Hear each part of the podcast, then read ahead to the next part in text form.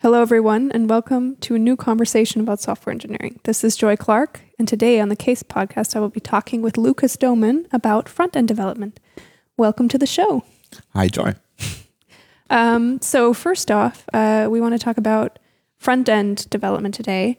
Uh, could you tell us what front end development is? So, when we are talking about front end development, what we usually mean is web front end development. So, on the web, we have technologies that are executed in the browser, and we have technologies that are executed on the backend uh, or on the server. Um, and uh, when we talk about front end, we mean technologies like HTML, CSS, and JavaScript, which are executed in the browser of the user. Okay. Um, so, do you do, how would you describe yourself? Do you do mainly front end development or mainly back end development or both? Or Yeah, I think I do None or, or none of it. um, I think I do both, and it's um, I I switch between front end and back end, between projects and between jobs. Um, bef- uh, in the job before I started to be a consultant, I uh, worked at a database company and wrote a database. So um, I'm very interested in the web, and I do everything that's related to the web, okay. both databases, back-end development, and front-end development. Okay. Um, uh, so in your so I've I hang out with a lot of backend developers. I've been called a backend developer at some point in my life, um, and and I think a, a common misconception uh, um, is there's a common misconception among backend developers that uh, front end is not as difficult as backend. Um, would you have any response to that Yeah, I- odd claim? I think that uh, it's weird that people say that. Um, it changed a little bit over the last couple of years, and people now think that frontend is not that simple because they see all those complex JavaScript front end frameworks. Um, but apart from that, um, people still think, for example, CSS is easy. But on the other hand, uh, I see a lot of people that um, are mainly backend developers that still post this uh, GIF of this guy that um, changes the uh, that this Family Guy GIF where it says CSS is very complex, or uh, when I change some something, everything breaks. Um, and sometimes those are the same kind of people. They say CSS is simple, and uh, I don't want to deal with it because it's too simple. I'm a real developer in uh, in quotes. Uh, and on this, at the same time, they say I can't change something in CSS because it breaks the entire page. So I think, um, in a way, it's more complex um, to write front end than back end because you have a less controlled environment.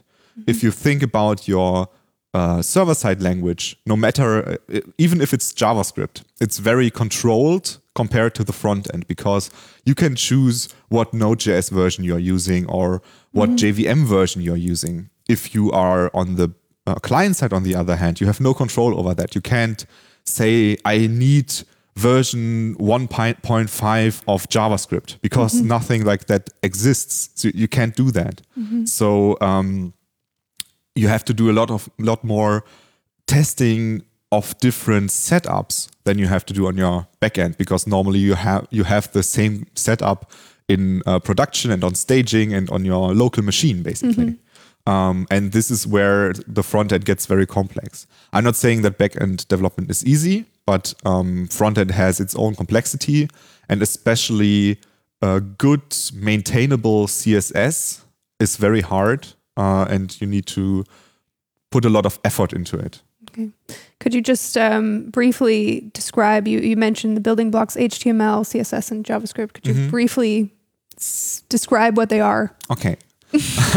so HTML uh, is a markup language, and uh, it is a structured way of expressing content, basically. Um, and with this representation, you can now do something with it. For example, you can style it. And if you want to style it and you want to put it into a layout, you want to put colors into it and stuff like that, you will use CSS. And then uh, there's JavaScript, and JavaScript was intended to be used as a language to add behavior to this uh, HTML and CSS construct that is not part of the browser. Uh, but nowadays, some people prefer to use it as basically the entire front end, where it is basically the engine of the front end. So uh, it sounds like you're talking about there's different, even in the front end, uh, there's different kinds of architectures. Mm-hmm. Is that true? Yes, that's that's very true.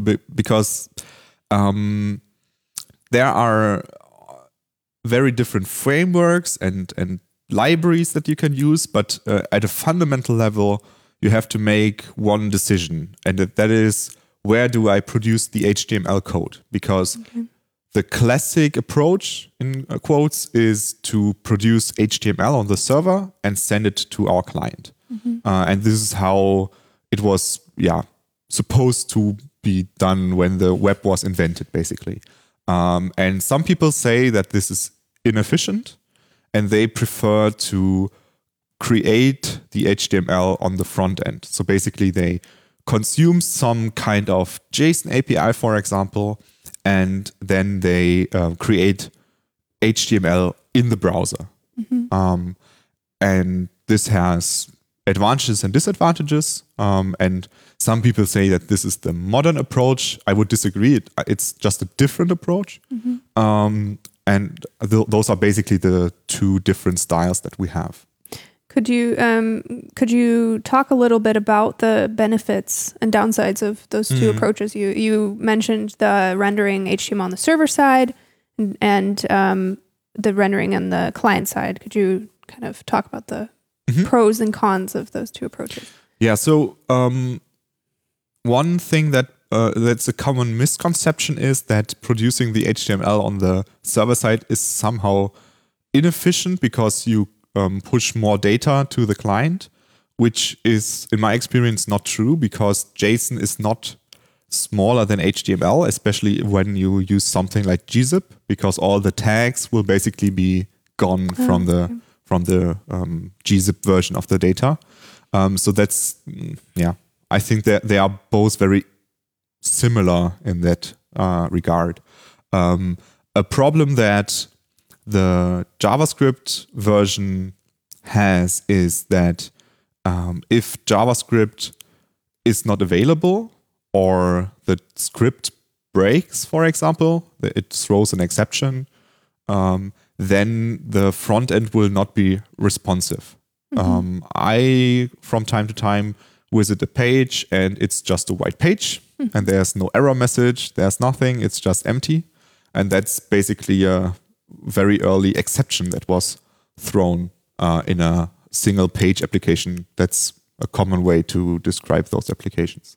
Um, and that's a problem that um, people try to solve in different ways. Um, one approach is to render the JavaScript that you're executing in the browser on the server as well, and then first send this HTML over and also the JSON, and then you have the a static version of the page basically, Okay. uh, and uh, you still have this interaction model. But this, of course, increases the complexity of the, your setup because now you also have to do the server side rendering. You have to have a framework that understands how to uh, change the HTML that was sent to the browser in a way that is compatible to the HTML that was sent. Um, and it doesn't change the fundamental problem because if now at a later stage an, a problem occurs, the front end will not be responsive, right? And that's um, why I personally think that the the client rendered uh, web applications are less resilient to failures than the um, server side rendered ones.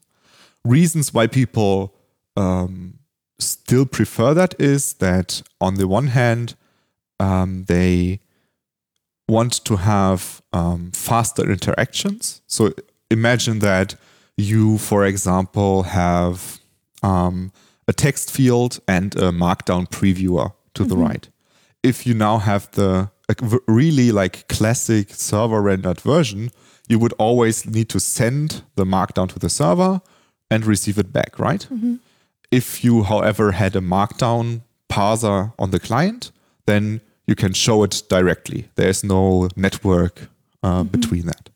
Um, and depending on the UX or the, the, the front end complexity of your framework, it is possible that um, it makes sense to at least uh, partially move uh, your application to the front end, right? So if you, for example, build uh, the next Photoshop, um, it would not make a lot of sense to make that as a server side rendered application, right? Because every stroke you make with your paint brush would be sent to the server and sent back, and then you see the result. That would be very inefficient, right?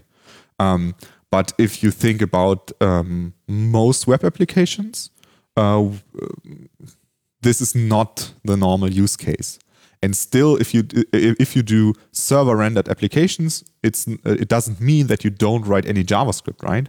Because you still write JavaScript, but uh, you would write less JavaScript, and it would probably not have as much business logic inside the client, because that's one of the uh, results of that. Because you cannot trust the client. You, if you would um, have authentication logic and execute it on the client, you always need to do that on the server as well, right? Because you cannot trust the client to be ch- mangled with or changed with. Um, and this is why uh, a lot of those client side rendered applications have a lot of duplicate logic between the server and the client. Um, and that's why I personally prefer the server rendered way. But I see applications where it makes sense, like games, for example, don't make sense as a server rendered version or, yeah, Google Maps, for example. So is it possible to write web applications without JavaScript? Yes, it is possible, and uh, I uh, I would say that it is um, something that people have forgotten to how to do because um, in a lot of cases you don't need JavaScript If- because nowadays um, a lot of very powerful HTML elements are available to us. If you want to play a piece of audio, for example, with an audio player, there is a ready made HTML element. You don't need any JavaScript to play that piece of audio and press pause and stuff like that. Um, and a lot of pages don't need that. A blog, for example, doesn't need any JavaScript, in my opinion. Like the normal, not super fancy blog just needs to render text in a nice way with a nice layout. And that's all done with HTML and CSS. And one area where it also is not n- no longer necessary is animations because animations can be made with CSS and uh, they are uh, normally just more efficient because um, it is um, supported by the uh, GPU of your uh, computer or your uh, your mobile phone, uh, and it will be nicer to the uh, batteries of of your customers. Um, so there are a lot of things that we don't we no longer need JavaScript for. Um, I would not say that you should not write JavaScript, but I would always advise people to think twice about it because if you compare JavaScript, for example, to CSS, JavaScript uh, is uh, much less resilient because if, for example, you put a typo into background of your CSS, what the browser will do is it will not throw an exception, it will not crash or something, it will just ignore that line in your CSS because CSS is a declarative language. And if some of the statements don't work in that particular browser because maybe it's an old browser that doesn't know border radius, for example. That would be a very old browser, but uh, nonetheless, um, then uh, the the uh, application will continue to work. It will just not have this one feature, this one thing. But um, if in your JavaScript you mistype some library name, then it will just crash, right? And it cannot just go on because it's not a declarative language. It will need to execute all the statements in the JavaScript. Um, and that's where I would, yeah, try to first look into what does my browser natively support, and if it supports it, is it enough? Uh, Is it good enough for my use case? And then use that instead of um, building your own JavaScript for it. Okay. Interesting. Um, yeah, we have a an episode. We did an episode uh, with Jen Simmons, uh, episode number one of the Case Mhm. podcast. For anyone who's interested in um, in hearing more about CSS, I think the episode that episode turned out really well. Mhm. Um, uh, so we're able to develop web applications without um, without JavaScript. Mhm. Uh, where does JavaScript then come into play? Mhm. Like, why would I, if I can do it without JavaScript, why would I do it with JavaScript? yeah so so so let's say that um, you have some interactive element that does not exist in html let's say you want to have um, you want to have uh, like a board of cards and you can drag and drop your cards from one space to the other then um, it would be very nice because it's a nice user experience to have to just drag and drop your cards from one place to the to another and not just like click on it and say move to lanes blah blah blah and then move it there. Um, and in this case you could write a piece of javascript that makes it drag and droppable. Um, and modern browsers have a very nice way to do those enhancements, uh, which is called custom elements. And custom elements are basically uh, new HTML elements that you yourself have made up and you implement how they work in JavaScript. And they have some, it, it looks like a normal HTML tag that just doesn't exist in the normal world. And you then write the code on how it works. And this is how I personally prefer to use JavaScript basically as um, a way of saying, uh, of teaching the browser about new things that it doesn't know about, basically. Um, we were talking about so there was the the server side rendered apps and the and the client side rendered apps.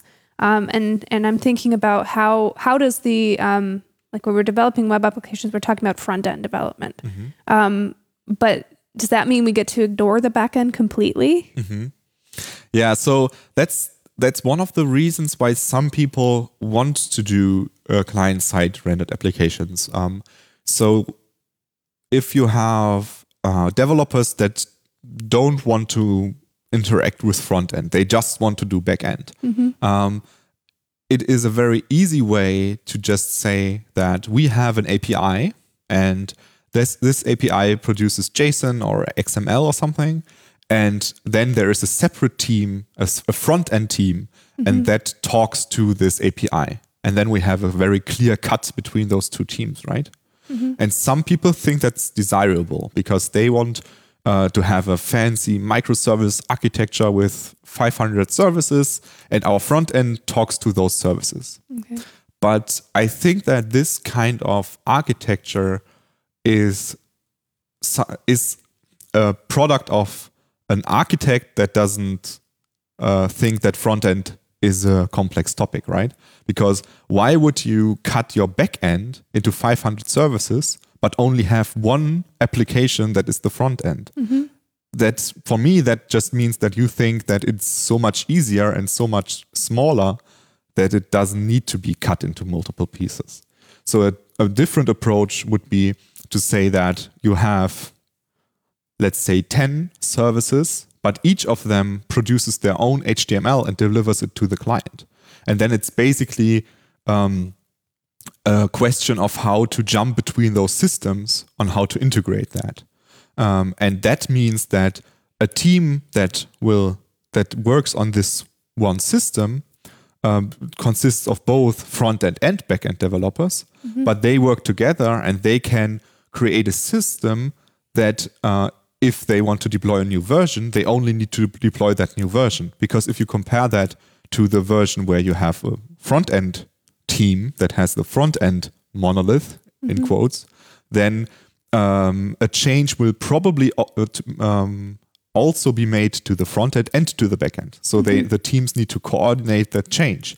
So they need a new field in the API, and when that field is available, then the front end team can do something with that field or something like that.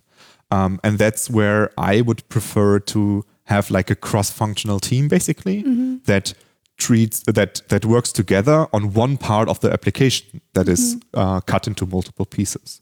And um, some colleagues also uh, have that idea, and they call that kind of architecture self-contained systems. Um, we can link that in the show notes. Um, it's basically an architectural style um, where yeah, where you cut the application not into front end and back end, but into different pieces. But I also saw customers that previously uh, had back ends and then uh, Java um, client applica- uh, desktop application basically. And for them, the jump to uh, uh, uh, client side rendered application was conceptually much smaller because it basically is the same architecture as they had before. And it has Okay. it has advantages and disadvantages. If you say that, um, yeah, the team just doesn't just wants to keep on working the same way they did before and the backend people can just continue working as they did before then maybe you want to have uh, a single page application in the front end that basically that is that architecture but i would argue that if you want to move from your java application to a web application then you have to rethink some of the parts of your application basically um, and make it more web Okay. Um, uh, when you're when you're talking about cutting um, little pieces apart from each other, how do you work? I mean, I'm I'm thinking about user experience. How do you how can you, um, especially if well, not not only like even if it's one application, I think a lot of what you probably have to do when you're developing a front end is to think a lot about the user experience. Um, and I can think that um, that when we cut it into different services, then then we have to think even more about the the user experiences overall, all um, all of the services. So could you talk about how you can do that? Yeah, so um, an important part of that is uh, to have, on the one hand, like a similar um, look and feel between the systems, right? So if I uh, want to have, um, I have four different applications and they all should look the same way, then they need to share some CSS and maybe some JavaScript between those applications. And a common way to do that uh, is a so-called style guide. A style guide is basically it means different things to different people, but uh, one uh, uh, definition of a style guide is basically to have uh, that, that you have uh, centralized um, catalog of elements. For example, a header and a top navigation bar and stuff like that. And um, in and the style guide lists all those different uh, elements, and uh, you can then, as a backend developer, basically just pick and choose elements from that and say, okay, I need this kind of markup um, to show a nice top bar, and I don't need to write any CSS, I don't need- need to write any JavaScript. I just pull from that catalog. And uh, one thing that a lot of people have seen in that way is Bootstrap, basically. But because if you want to use Bootstrap, you put in the CSS and the JavaScript, and then you go to Bootstrap, do the Bootstrap documentation, and you look up how do I create a card, and then you copy your uh, markup and copy it into your code, and then it, it looks the way that Bootstrap made it. And as a company, you can basically create your own Bootstrap, basically, so your own style guide, and then uh, tell the different teams this is the um, catalog of things that you can use, and um, then they will look the way that the the style team or design team uh, has intended it to look. Um, and there are different approaches to, to how to do that. Um, one question is Do you allow the teams to add their own CSS and JavaScript to the mix? Um, if you allow that, then you need to come up with a way that it doesn't clash, in, uh, basically. Um, but I would say that you al- almost always need a way to do that because um, there will always be some elements that are only necessary in one of the systems, and basic, and also you uh, need a new element. Then you don't want to wait until it is available in this central style guide and then add it later. You, you want to do that now, and maybe before going into production, you will then extract it and put it into the style guide. But um, you want to be able to add something. So you have to, to find a solution for that. Um, and two ways to do that are you either um, provide all the CSS and JavaScript as an NPM package. NPM is the package manager for Node, Mm-hmm. um, uh, like uh, Maven, I think. So, I don't Okay, know. I'm not a Java maybe. developer. Uh, but uh, you install packages ba- basically, and then um, your application imports those packages and delivers the CSS and JavaScript. That's the one approach. And the other approach is that you put the CSS and JavaScript on a central server, and all applications just um, reference that CSS and JavaScript. Um, in both cases, um, you need to make sure that you can uh, that you have a versioned um, style guide basically. So if something is added to the style guide, it is not automatically delivered to all the clients, but it is uh, to all the systems. But the systems can opt into updating. So uh, if I have version 1.3 now, then I can choose to update tomorrow, and the other team can choose to update today because they have time. Of course, you need to make sure that the versions don't split apart too much because if one of the systems uses version 1 and the other one uses 7 then they will look very different and the look and feel will not be the same. But it should be okay that one of the teams updates today and the other team updates uh, in one week for example because they have a, an important deadline they need to uh, make sure to uh, uh, to meet um, and uh, those are uh, th- this is possible in both the npm version because you can just release a new version of the package, but it's also uh, possible in the central uh, asset version because you can just have a different URL for different versions of the file, and then the um, design UX team tells everyone, okay, there's a new version available. You can now update to the new package. So, what's the relationship between front end development and design? Yeah it's it's a very close relationship um, because as a front-end developer you um, the, okay so when, when i started with front-end development i worked at a company where we had a designer and and she designed in photoshop and sent me the photoshop files and then i sat down and wrote the html and css to make it look like the photoshop file um, and that worked pretty well back then. Um, and there was a clear cut because I didn't do any design and she didn't write any code. Um, this becomes harder and harder over time because uh, nowadays uh, we don't design for a fixed width layout, but we design for thousands of different sizes of devices. Um, and then you would need to create different mock-ups for different sizes and and uh, things like that. And therefore you need to to collaborate much closer together because the designer can no longer create a mock-up for all sizes right?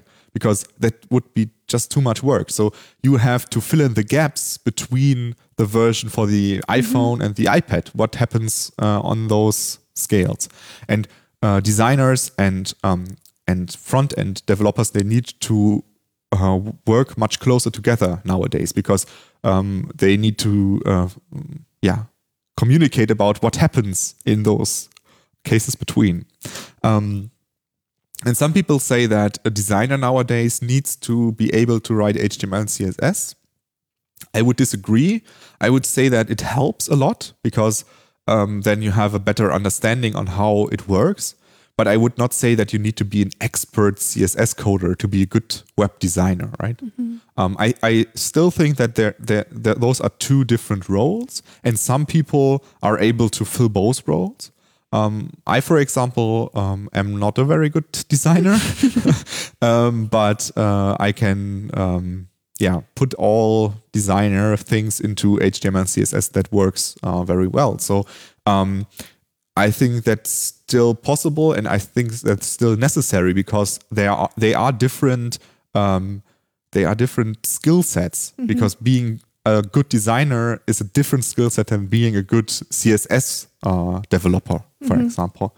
Um, but uh, I think we need to work closely together to make sure that both we know the limitations and also know the new capabilities that the browser has. So if if there is a new cool CSS feature, then this could be a good inspiration to a developer, right? Uh, To a designer, right? Because now they say, "Oh, cool, we can now do this," and I didn't know that websites can do that. So let's bring that into uh, our product. Um, and the same thing goes for UX designers, right? This is also a different role. But as a front end developer, you need to be able to um, talk to both designers and UX um, people to bring all those um, different parts into code and into life, right? Um, and I think it makes sense to to learn about uh, graphic design, about UX as a front end developer, but I don't think you need to be an expert uh, to be a good front end developer. Okay. Um, you were talking about different browsers, um, and I'm thinking about performance. Mhm. So, what role does performance play when developing front end applications? Yeah, That's a good question. So, um, I think uh, in some ways people underestimate that because all they uh, when they talk about uh, performance, uh, they have their tools to measure how fast was the SQL query and how fast was rendering the JSON or um, HTML on the server side. But they stop when it comes to the client, right? And um, they don't measure anything in the client. But I think that's a mistake because the more interactive and the more um, interesting we uh, interesting things we do in the client, the more we need to pay attention to that. Because um, if you, for example, put all a lot of JavaScript into the client, it has a lot of impli- uh, performance implications. Um, so you need to make sure that it also works on a maybe slower um, uh, telephone uh, device. So um, the more things you do in the client, the more uh, complex CSS you write, the more complex JavaScript you write, the more testing you need to do with real devices on how they work and and how how fast they are. And modern browsers like Chrome, they offer a lot of insights into like how long did it take to paint in, in quotes this part of the screen. Um, and you can can look into that and see which parts do I need to optimize. Uh, and um, we also n- need to make sure like if if you write css uh, in a way that um, results in a lot bigger css files then this big css file needs to be delivered to the client which costs a lot of time. And it also needs to be parsed by the browser browser and then executed right? And a small css file is always faster than a big css file. Uh, the same goes for JavaScript. A lot of people um, underestimate that, but if you have a lot of JavaScript, then uh, your iPhone or Android device uh, will take a lot of time to execute all the, all this code. And if you, as a developer, always have the newest hardware, like the newest MacBook Pro and the newest iPhone X or something, and you only test on those devices, with the fastest internet that's available, then you might think that it's okay from the performance uh, perspective. But maybe also test it under worse circumstances, uh, like a slow internet connection and a five year old Android device. Um, So, do you have a five year old Android device sitting at home to Um, check your? so at, uh, at home, How do I- you do your testing?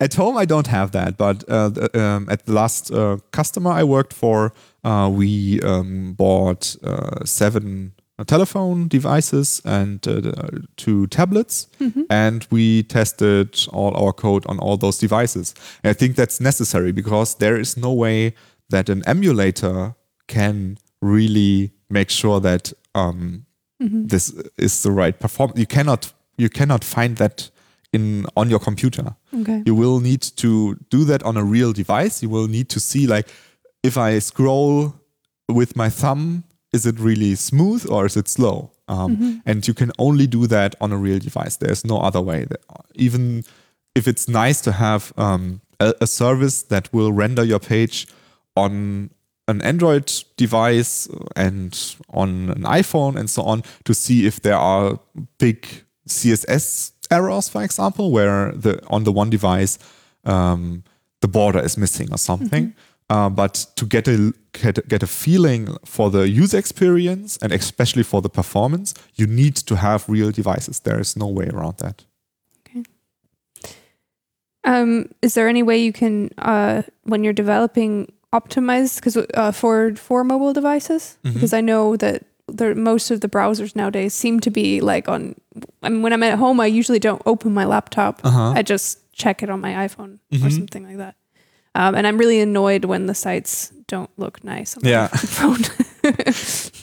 Okay, so um, uh, one approach that people have is is uh, this the so-called mobile first design, um, where they say that uh, when you create a new web application, first create it for the smallest device that exists because it is always easier to add more things to your application than it is to remove things. So if you start on a 30 inch display and you design your application for that display, and then you want to make the same page available on your iPad, then you have to throw things out because otherwise it will be much too crammed on your device.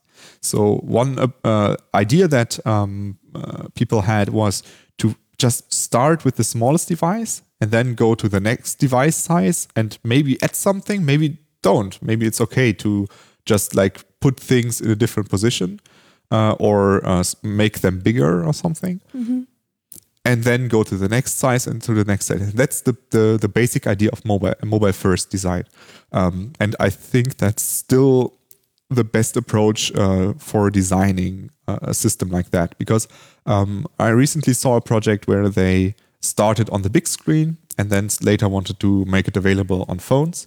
And it was much harder because then they they realized that certain elements just don't work on the smaller screen. They look bad or they they uh, need to cut it in a in a place where it doesn't look good. Um, so start with the smallest device and usually the smaller devices are also slower than the bigger devices but that's not necessarily true if you have an iphone x and uh, the five year old computer basically. Uh, but uh, normally uh, if, if they are approximately the same age the smaller device will also be slower. So you can also make sure that you don't um, start uh, that, that you don't need too much performance from the device. So the uh, one approach would be to just re- really start with a slow telephone device and then go to a bigger faster device Um, I've also heard the term offline first, and I didn't know what that meant. Yeah. How can a web application be offline? yeah the, the bigger question is how can it be mobile first and offline first what's first now no? so um, Mobile first, offline second, offline first, yeah. Mobile second. maybe. I don't know. Um, so i think that this uh, something first um, naming scheme uh, is something that people came up with a while ago and then they continued to put everything first. Like test driven development means test first basically. So um, it, um, yeah I don't, i'm not a big fan of the, the this um, naming scheme but yeah. Um, what people mean when they say offline first is um, that um, if we have devices that are not always online, then uh, we need to think about a way of handling the offline case, right? So, for example, you have your uh, to do list application on your phone, and you go into the supermarket, and the connection drops because it's there is no connection in the supermarket. And if you now cannot access your to do list items anymore, then you cannot go shopping, right? That's bad. So you need to find a solution on how to do that. And some people said that the best solution is to start with the I have no connection case. So, in the same way that mobile first says, let's first look at the smallest device and then look at the bigger devices, offline first says, let's first look at the um, devices that have no connection and then look at the devices that have a connection. And if you want to design your application in an offline first applic- uh, way, then you have no other choice than to um, put a lot of uh, logic into your phone because it now needs to do something when it's offline, right? Um, if you want to build an application that is offline capable, then it could, could also be a server side rendered application because now uh, it can, uh, for example, have uh, caching on the on the client side. Um, and one approach, uh, one technology that uh, helped with uh, with this, with, this, with that um, problem is service workers. Service workers are basically an intelligent cache that you can um, configure with JavaScript. So you can, for example, say, if I cannot reach the server, please instead do this.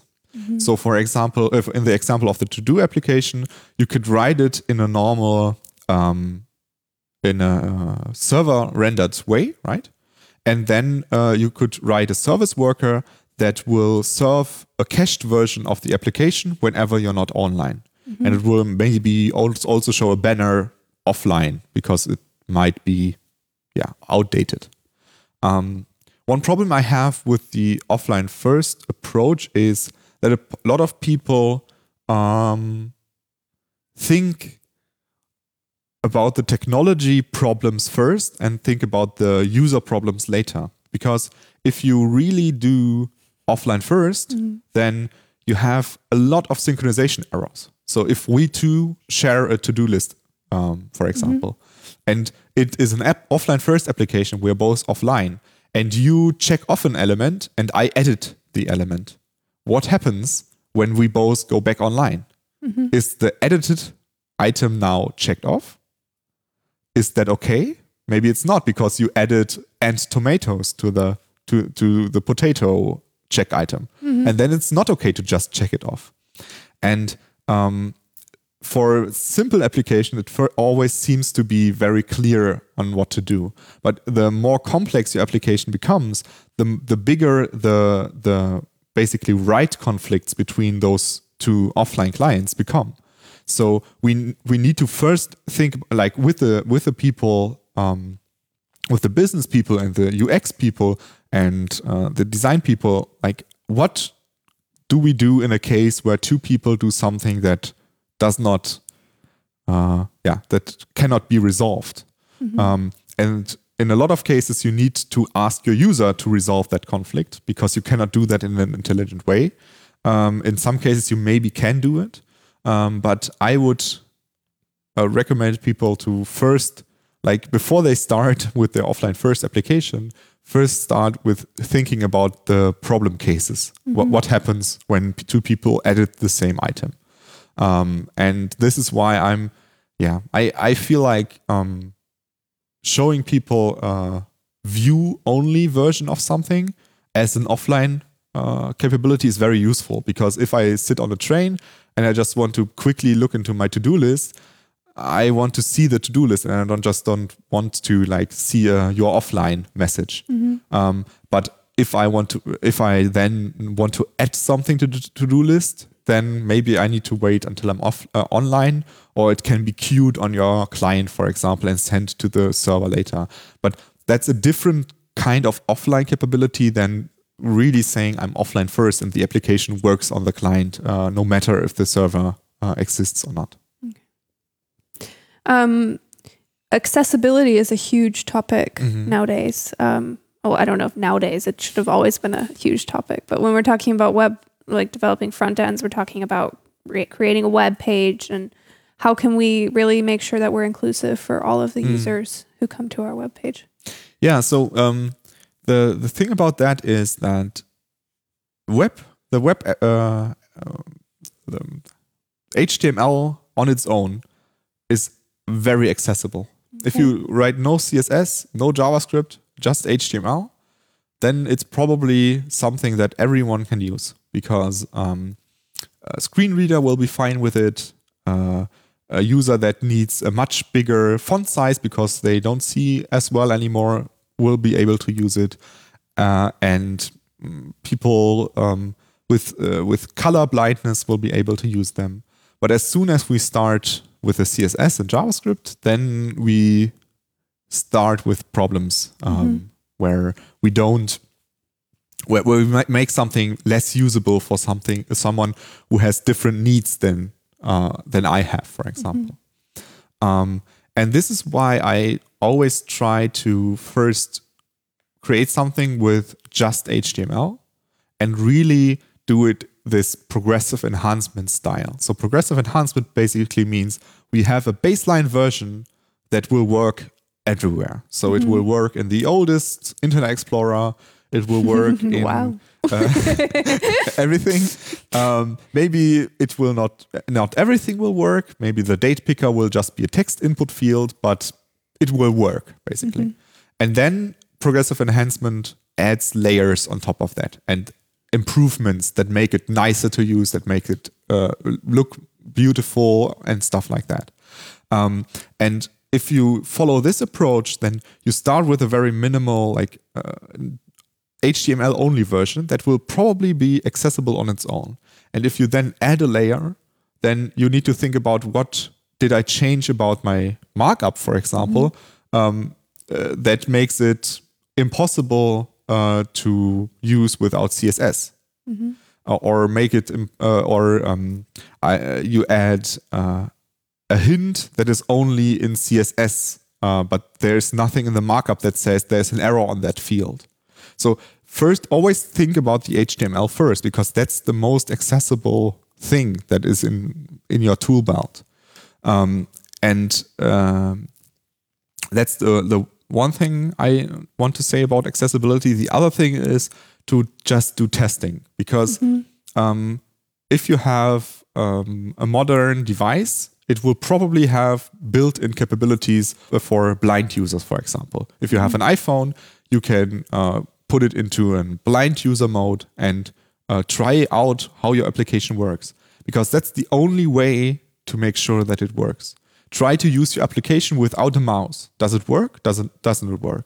Because there are people that cannot use a mouse because um, yeah, they, their hands are too shaky for, for using a mouse. They prefer to use uh, keyboard. Try it out to uh, use your tab key to move to, through your application. Doesn't make any sense, or are, ju- are you jumping around in the page? Um, and yeah, accessibility would be a topic for another. Yes, it is uh, a very large topic. yeah, but um, uh, I can put in uh, two um, suggestions on books to read about that topic uh, into the show notes, and I think that um, it's an important topic also from a business perspective. A lot of people uh, think that um, accessibility is something you do because you're a, good person, basically. But there's also an argument if you're just a business person that doesn't care about uh, being a nice person. Not all business people. Um, I'm a business person who likes who's also a good person. uh, then uh, st- still there's a case uh, for putting a lot of effort into accessibility because they are customers, right? And if they cannot use your page, you will lose customers. So um, yeah, I think it it makes sense to put effort into doing that. And uh, just to make it uh, to make that clear, you can if you write an application in a client's uh, rendered way, there's uh, you can still make it extremely accessible. There's uh, the, you can just do that, but probably it will be a little bit harder from my experience. Um, but it is possible, and you should do that. Okay. Well, um, what's the next big thing in front end development? Um, yeah, Should uh, looking out for. Uh, I think that one thing that's happening right now um, is uh, uh, CSS Grid, um, which changes a lot of things about the way that we can do layouts on the web. Uh, It makes layouts on the web much more exciting. You can do things that didn't work before. Um, and also, it enables us to build websites that are really, really responsive. Like from the smallest viewport to the biggest view- viewport, it, there's a layout that works on all those devices without writing a lot of special case code for smaller screen, bigger screen, and stuff like that. Um, I think it's almost impossible to describe CSS Grid in an audio format, um, Yep. but I would uh, suggest uh, to uh, um, watch talks about that on YouTube, for example. Um, I will also put something in the show notes for that because there's a great YouTube series uh, by Jen Simmons um, where she sh- uh, shows what you can now do with CSS that you couldn't do before. And I think um, this is a bigger revolution that than most people think because um, we really can do things that didn't work before. Mm-hmm. Wow, I think we covered quite a few aspects of mm-hmm. uh, front end development. Um, my question now is uh, how do I go about developing a front end application? Mm-hmm. What tools are available? What what kind of workflow? What's your usual workflow? Mm. Yeah, I, I think that um, uh, it always almost is like scary to people, right? Because they they they Google for how do I uh, write, uh, how do I put all my CSS files into one file, and then mm-hmm. they see a thousand different ways on how to do that, and a thousand different tools that will do that. Um, and uh, yeah, that makes front end scary in a way, right? Mm-hmm. Um, what I usually do is um, I write my CSS uh, using Sass or SCSS, which is a language that translates to uh, CSS, um, and or some people call it a preprocessor. Uh, and it adds some nice things like import statements mm-hmm. uh, or um, uh, variables and uh, nesting and stuff like that. Um, I, and if you want to write uh, bigger CSS project, I would definitely suggest that you look into SCSS um, because uh, it makes a lot of things easier. There are other uh, alternatives to that, like Stylus and other languages. Um, I just really like SCSS, and um, but I I think Stylus is fine as well if if you prefer mm-hmm. that. Um, the one one advantage that SCSS has over the other solutions is that Bootstrap is written in SCSS. Mm-hmm. So if you, for example, uh, want to base your application on Bootstrap and then extend onto that, then um, if you use SCSS, you can, for example, only import certain parts of Bootstrap uh, and mm, basically throw away all the things that you don't need. Uh, and that's something that uh, I did in the last project, for example. Uh, we, we started with a lot of Bootstrap components and uh, did like a first draft of the web application. How should it look? Um, and then there were a lot of things where the uh, where the client said, "I want to have something different than the Bootstrap component." Mm-hmm. Then we threw out the Bootstrap component, wrote our own component, uh, but yeah, the the baseline of uh, Bootstrap was still there. And I think that Bootstrap is a good base on which to start your CSS. It gives you certain structure. It gives you like mm, you can have your color names and stuff like that and that's why I mostly do uh, Bootstrap based uh, design. But I just don't just put in the whole CSS of Bootstrap, but I import it from my CSS uh, from my SCSS, and then I can pick and choose mm-hmm. from uh, Bootstrap. Um, and on the JavaScript side, uh, you also have the problem that you maybe don't want to write a lot of different uh, files and then put them together into a few files or one file of JavaScript. So you need something like a bundler. And a very um, common one for that is Webpack. Um, um, but there are other ones as well, like Rollup, for example. Um, and they have the goal to um, put your yeah to to put all your CSS files into one CSS file and all your JavaScript files into one JavaScript file.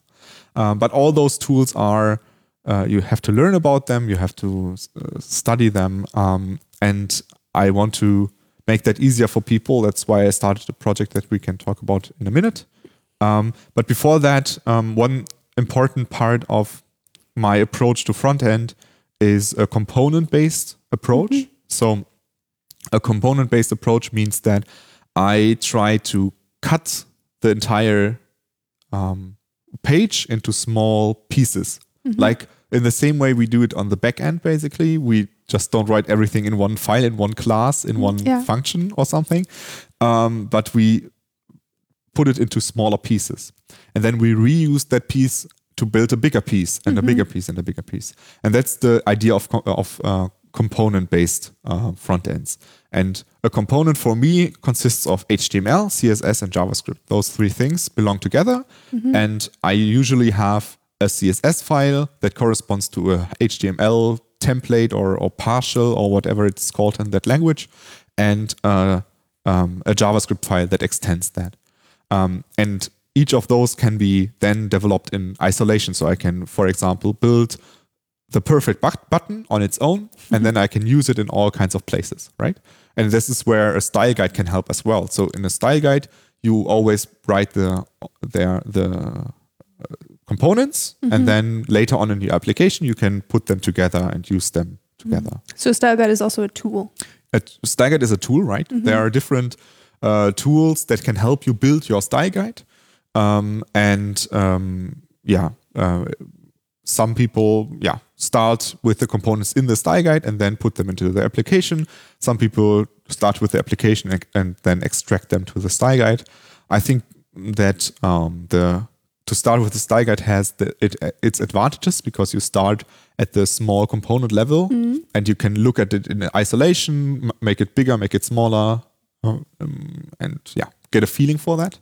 Uh, and one approach to to, to put those uh, into categories is atomic design. So atomic design says like there is very small parts, uh, very small components, and then you can use bigger components that use those small components. And uh, there's an interesting book about that um, called Atomic Design, uh, which explains how how to do that. And um, I would recommend uh, looking into that, especially if you are a designer or UX person, because uh, I think it has influence on your work as well. So if you uh, create a design uh, with Atomic Design in the back of your head, then it will probably be easier to implement for the people that later write the HTML and CSS. Okay.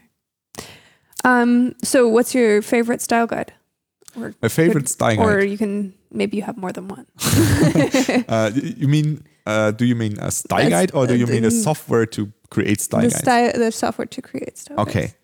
or Uh, if you have a favorite style guide, you can that too. I meant the tool, but Uh huh. um, okay. Um, a tool I really like for that is called Fractal. Um, it has some weird things about it, but um, from all the tools I've tried so far, I like it the Okay. most. Um, I'm not a re- huge Fractal fan, but I would say it's a good tool and it works pretty well.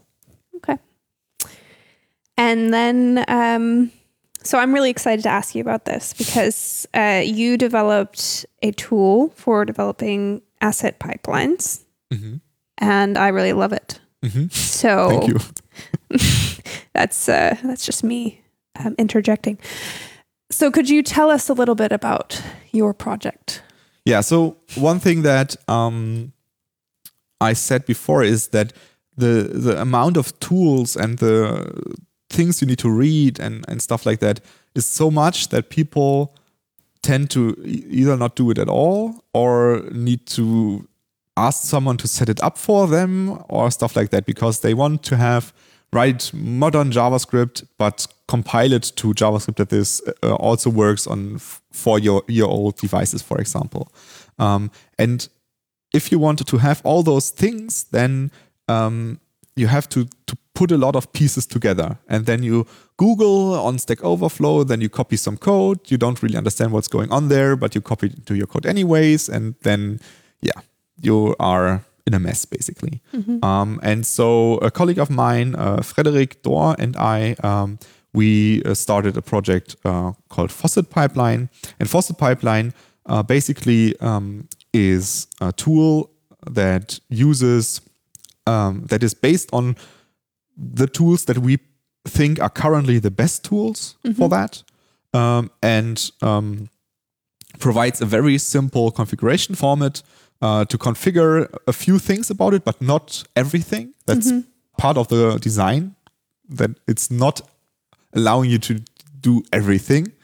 Um, and then um, does all the things that it needs to do with the tools beneath it and puts out CSS, JavaScript, and images. So, um, so if you use Faucet Pipeline, you can choose to, for example, um, uh, have a JavaScript pipeline. If you don't need it, you can just not install it.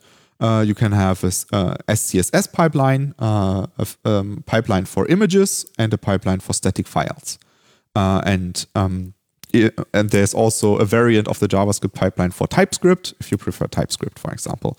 Um, and all those pipelines just take basically a source, which is a yeah a, a path to a file, and a target where it should put the resulting file. And um, yeah, people that uh, like a lot of people at, at InnoQ, the company I work for, that they um, use that in their project and they are very happy with that. Uh, an, uh, an old customer also uses it in production. Uh, and they also really like it. Um, so I'm confident that it helps a lot of people. The goal is not to write a pipeline that works for everything, but for like 95% of projects. So it will not work if you have a really complex JavaScript front end where you want to split it into 15 different files and lazy load something and stuff like that. But for most projects, it will solve your problem without you needing to write a lot of configuration files and stuff like that. Um, and um, yeah, we are moving towards 1.0. Maybe when this podcast is released, 1.0 will be released. Uh, we are currently um, working on the release candidate uh, and we're testing it very thoroughly and um, also writing a lot of documentation so everyone knows everything, uh, understands everything that's going on. Um, and one design goal is uh, if we at some point want to change something under the hood. So, for example, we use rollup for um, uh, putting all the JavaScript files into one JavaScript file. If a better tool comes up that works faster or makes smaller files, then we can change the way that it works under the hood, and you don't need to change anything about your code or your configuration file. That's one design goal of the uh, of the uh, application. Okay. Sounds like all asset pipelines should have been implemented like that from the beginning. Yeah. I don't know. Um, well, I think that's all of the questions I had for you. Mhm. Is there anything else you would like to say about web development? Um, I think that um, if you are a backend developer that never did front end, try it out and uh, like try to uh, read about uh, CSS architecture, for example, and not just complain about it or or uh, talk about it like it's too easy to uh, to be relevant to a real developer. In, in quotes, I really hate the term real developer because I think all developers are real developers. Um, and um, just try it out and uh, don't just th- think that yeah CSS can never be maintainable. I think that's wrong. You can do that in a good way, um, but you need to pay the same attention to that as you pay to your backend code. Because if you would just write your Java code like you write some like some people write their CSS code, it would also not be maintainable, right? Um, so uh, that would be my Oh, I'm just I'm have bad pictures in my head right now. yeah, that would be my um, conclusion, basically. okay. Um, you mentioned a couple of books uh, Mm-hmm. during the podcast and and uh, resources. We'll definitely link those in the show notes. Um, are there any other books or resources? Yeah, there, there's a really like good um, online book called Resilient Web Design. Um, it is a little bit like an, a history of the web, but also a lot of philosophy of the web. Like, Mm-hmm. how do we write applications that work very well in all browsers? Mm-hmm. Um, I would recommend that. It's free and it's online, uh, so uh, we will link that. And there are a lot of good books uh, from uh, a book apart. Um, they write books about CSS, design, user experience, and stuff like that. And I read multiple books um, from a book apart, and all of them were very good. So I can recommend that as well. Okay. Well, thank you very much for your time. Thank you. To all our listeners, until next time. Bye.